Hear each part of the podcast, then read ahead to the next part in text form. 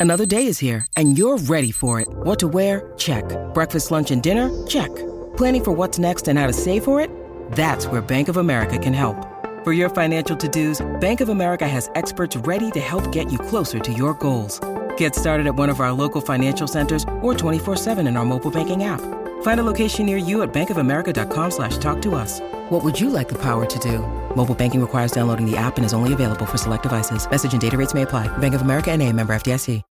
When you need mealtime inspiration, it's worth shopping Kroger, where you'll find over 30,000 mouthwatering choices that excite your inner foodie. And no matter what tasty choice you make, you'll enjoy our everyday low prices, plus extra ways to save, like digital coupons worth over $600 each week. You can also save up to $1 off per gallon at the pump with fuel points. More savings and more inspiring flavors make shopping Kroger worth it every time. Kroger, fresh for everyone. Fuel restrictions apply. We pull up to the house just after 3 o'clock in the afternoon. Ricky's car shudders and sputters as he puts it in park. Then he turns the engine off, and the silence of the neighborhood bears down on us. Good. The last thing we need is some old dipshit walking past, wanting to stop and have a chat, telling us about his childhood during the Great Depression when you had to walk 20 miles to school, uphill both ways. I know it's a sleepy neighborhood, and I know it's mostly retirees that live around here. I also know that 3 o'clock in the afternoon is nap time for many of them. This is the place? Tina asks from the back seat. Yup, I say for my place in shotgun. Kind of a dump, huh? Tina nods absently, staring up at the old Victorian style house. The white paint is chipping, and the once black decorative shutters flanking each window are now a dull gray. The yard has been recently trimmed and looks good. It's really the only part of the property that does look good. And that's because I worked my ass off to trim all the weeds and mow the lawn the day before yesterday. Ricky is staring up at the house, and I know he'll need some reassurance before we go in. It took some convincing to get him to come straight here after school in the first place. He's kind of a bitch, but he's the one with the car, so what can you do? Next to Tina in the back seat is Drake. The two of them are dating, but I know it's just a phase. Tina will come around soon. She'll dump his ass and get with me. After all, I'm about to make her rich. I'm about to make us all rich. All right, I say. You guys stay in the car for a minute while I go make sure she's asleep. She's still here? Ricky says, turning his wide eyes to me. Yeah, dude, I say. She's like 90 years old. Where the hell is she gonna go? Just relax.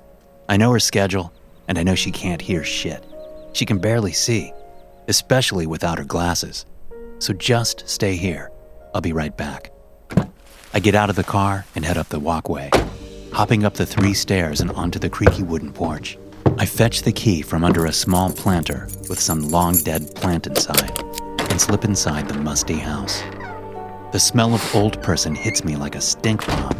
The sweet sourness infused with a pungent odor I associate with moldy showers. Mrs. Shilton? I call out sweetly. It's Nathaniel. Are you awake? There's no answer except for the soft creaking that the house seems to make all the time, as if something is always shifting around somewhere in the place, making small noises. It's an ominous sound that I shrug off, having heard it during moments of silence every time I've been in the house. Dust motes are thick in the air, illuminated by sunlight streaming through the lace curtains. Old family photographs hang on every conceivable inch of wall. Knickknacks, figurines, and decorative bowls of fake fruit crowd ancient tables. Mid 20th century furniture crouches on worn carpets and wood floors that haven't seen the touch of varnish in decades. Everything is as it should be. I make my way up the stairs, not bothering to be quiet. If she's up and about right now, we'll just have to come back another day. But even before I make it to her bedroom, I know she's asleep. Her door opens a crack, and I glance inside before opening it further. She's propped up on what seems like 20 pillows, her mouth hanging open as she breathes softly. Her skin looks fragile and as wrinkled as the frosting border of a birthday cake. Her once white dressing gown is stained with splotches of yellow and brown. I step up to her bedside table and locate her hearing aids and glasses amid the forest of prescription bottles and half empty cups of water. I pocket the hearing aids and hang the glasses around my neck with the beaded string to which they're attached. Then I head over to her dresser and grab her jewelry box, not bothering to open it yet. I swipe up a couple of trinkets from her dresser, searching for anything else valuable before I decide to leave. Heading back to her bedroom door, I hear the creak of wood from behind me. I whip my head around. Sure, I'll see Mrs. Shilton getting out of bed, but I don't. She hasn't moved a muscle. Damn creepy old house. I leave the jewelry box inside as I grab the others. Tina and Drake come willingly, dollar signs in their eyes. Ricky needs some coaxing, which turns into vague threats before I can actually get him in the house. The four of us stand in the entryway, looking around. Tina and Drake have their backpacks, their school books, and papers dumped on the back seat of Ricky's car. Okay, I say, stepping over to pick up the jewelry box. This is the mother lode. I open it to find that there are only a couple of necklaces and some earrings inside. Wow, Drake says with unmistakable sarcasm. We're rich. Damn it, I say. I figured this might happen. When I saw this the other day, it was full. She's always leaving necklaces and rings and junk around the house. We've just got to find them. Grab anything that looks expensive. Let's make this quick. We go our separate ways, hunting for treasure. I watch where Tina goes and make my way casually into the same room a sitting room with two couches and two chairs. So, I say, sidling up to her. You want to hang out after this? Celebrate? Just you and me? Tina's eyes flick over to the room entrance, as if she's looking for Drake. Come on, Nate, she says. How many times do I have to tell you that I'm with Drake? So knock it off. She's playing hard to get. Come on. A scream cuts the air from another room. Tina and I run toward the sound, finding Drake holding up one bleeding hand. I roll my eyes when I see the cut on his middle finger. What the hell are you screaming for? I say. It's barely a scratch. Fuck you, Nate. It hurts. What happened, baby? Tina coos, rubbing Drake's back with one hand. Now she's trying to make me jealous. Does she have cats or something? Drake says before putting the wound to his mouth. No, she doesn't have cats, I say. Well, something attacked me. I was reaching under that chair, and this is what happened. Well, she's probably awake now, so let's make this quick, I say. Then, realizing I haven't seen him, where's Ricky? Drake and Tina shrug. He probably chickened out and went back to his car.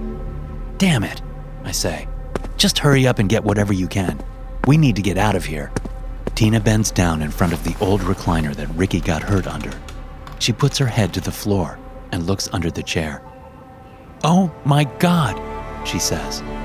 What? Drake says. What is it? Tina reaches under the chair and pulls out an object about the size and shape of a shoe. But it's definitely not a shoe. It's a skull. A dog skull from the looks of it. It's coated in dust bunnies and still has some rotting skin left on it.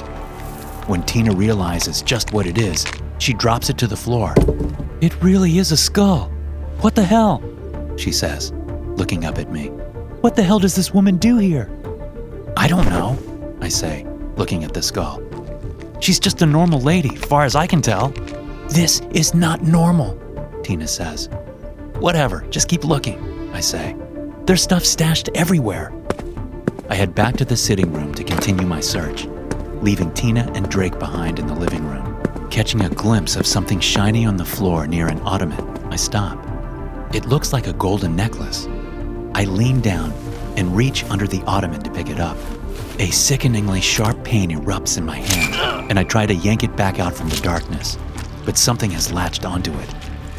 The pain increases, and I'm suddenly panicking, making little whimpering noises as I feel something terrible happening to my hand. I feel and hear the separation of meat from meat and bone from bone just before I'm able to yank my hand back. I stare at the appendage, which is spurting blood from the stumps where four of my fingers used to be. I don't scream, it doesn't even occur to me. The shock is too great. I simply stare at my hand, unable to accept that my fingers have just been ripped off. Surely, this is someone else's hand, someone else's life, not mine. Things like this don't happen to me. I stand up, gripping my right wrist with my left hand in an instinctive act to try and stop the bleeding. I stumbled away from the ottoman, heading for the kitchen at the back of the house. This doesn't really register. I'm not going to the kitchen for any reason. I'm just getting away from whatever is under that ottoman. Making it through the doorway into the kitchen, my eyes fall on a sight that takes me a minute to comprehend. But when I do, a complete sense of black terror envelops me. It's Ricky. He's lying face up on the kitchen floor, next to the oven. In fact, he's pressed up against the oven, and it looks like his left arm is trapped under the appliance. But that's not possible. It would never fit. Then I see the blood pooling round him, and I realize that his arm is gone.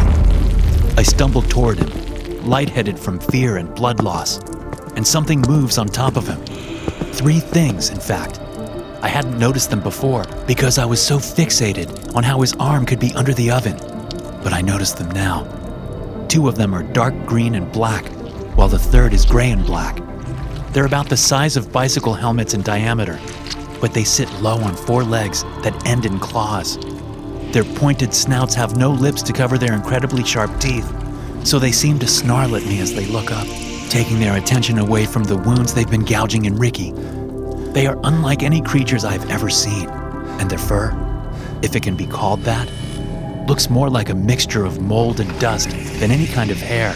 If they have eyes, I cannot see them amid the dirty, dust bunny like fur. A shadow falls over me from behind, and I turn to see Tina and Drake in the kitchen doorway. We need to go. Oh my god, Tina says when she sees my hand.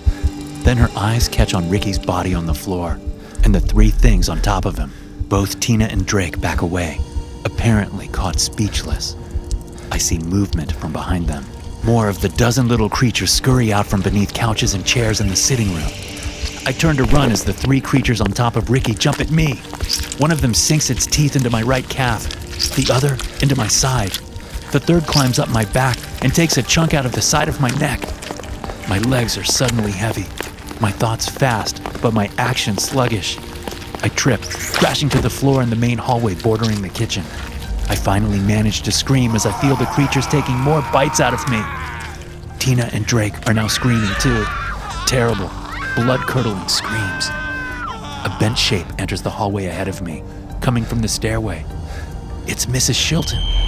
She shambles down the hallway toward me, squinting her eyes. Oh, good, She says, it worked. You eat your fill now, little ones. Pretty soon it's going to be hard for me to get you this much food. I just don't know what I'll do then. No, I sure don't. But I guess I'll think of something. I groan, realizing that she's talking to the creatures, like they're her pets.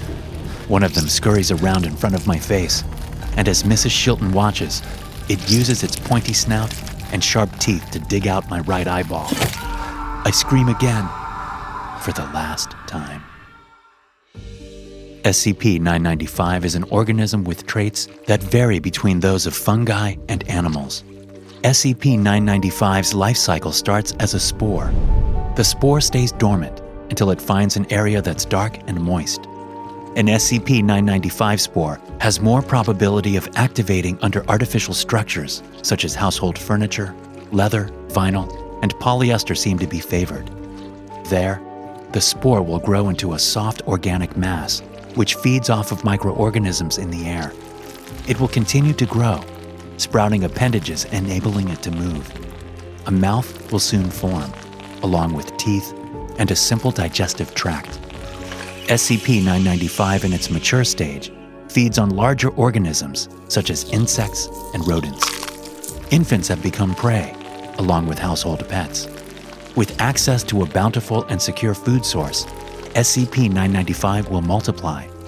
If a large population of SCP 995 has spawned in a small area, they will start to migrate, infesting an average size house with hundreds of organisms in a few days.